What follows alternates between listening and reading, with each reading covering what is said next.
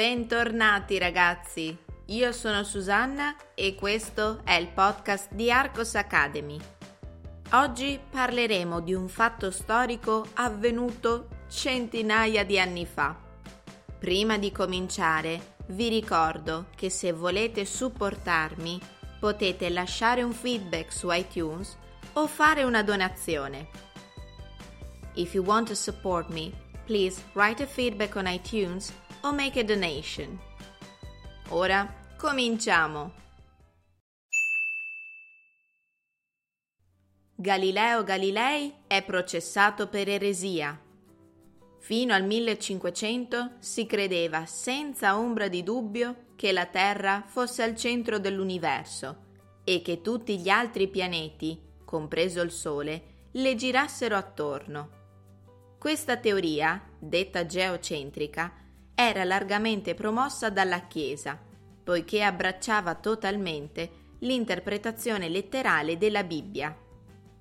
Tuttavia, l'astronomo e matematico polacco Niccolò Copernico cominciò a dubitare del geocentrismo e dimostrando la sua teoria con procedimenti matematici, propose un sistema eliocentrico, con il Sole al centro dell'universo.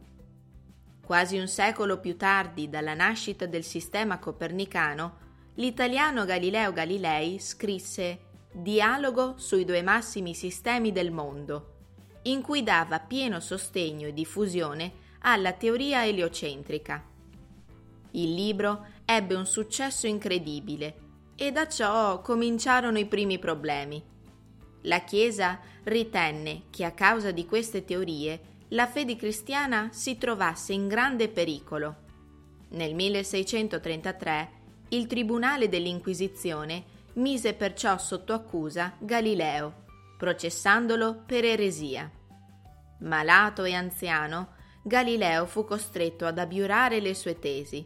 Il tribunale commutò la condanna, facendogli scontare gli arresti domiciliari, anziché la detenzione in carcere.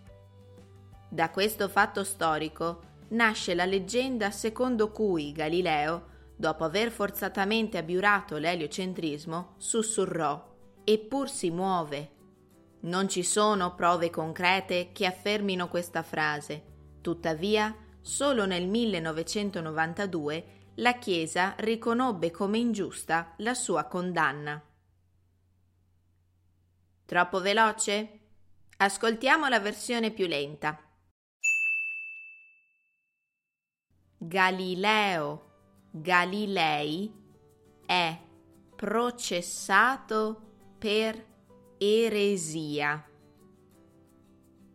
Fino al 1500 si credeva senza ombra di dubbio che la Terra fosse al centro dell'universo e che tutti gli altri pianeti, compreso il Sole, le girassero attorno. Questa teoria, detta geocentrica, era largamente promossa dalla Chiesa poiché abbracciava totalmente l'interpretazione letterale della Bibbia. Tuttavia, l'astronomo e matematico polacco Niccolò Copernico cominciò a dubitare del geocentrismo e dimostrando la sua teoria con procedimenti matematici, propose un sistema eliocentrico con il Sole al centro dell'universo. Quasi un secolo più tardi dalla nascita del sistema copernicano, l'italiano Galileo Galilei scrisse Dialogo sui due massimi sistemi del mondo, in cui dava pieno sostegno e diffusione alla teoria eliocentrica. Il libro ebbe un successo incredibile e da ciò cominciarono i primi problemi.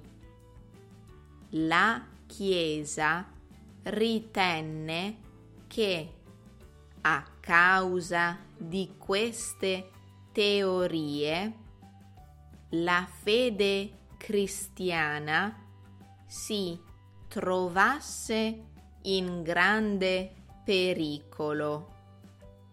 Nel 1633 il tribunale dell'Inquisizione mise perciò sotto accusa Galileo, processandolo per eresia.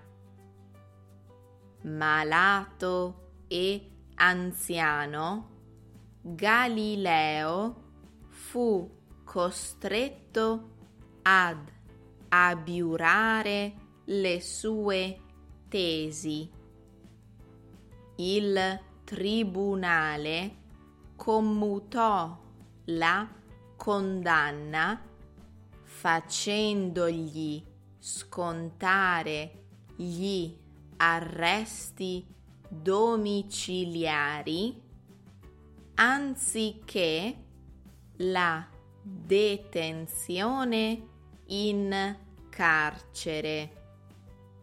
Da questo fatto storico nasce la leggenda secondo cui Galileo, dopo aver forzatamente abiurato l'eliocentrismo, sussurrò, eppur si muove. Non ci sono prove concrete che affermino questa frase. Tuttavia, solo nel 1992 la Chiesa riconobbe come ingiusta la sua condanna. La scienza e il progresso hanno sempre dovuto percorrere una strada complicata in ogni era. Siete d'accordo con me? Ora concentriamoci sulle domande. Domanda numero 1. Che differenza c'è tra teoria geocentrica ed eliocentrica? Domanda numero 2. Chi è Niccolò Copernico?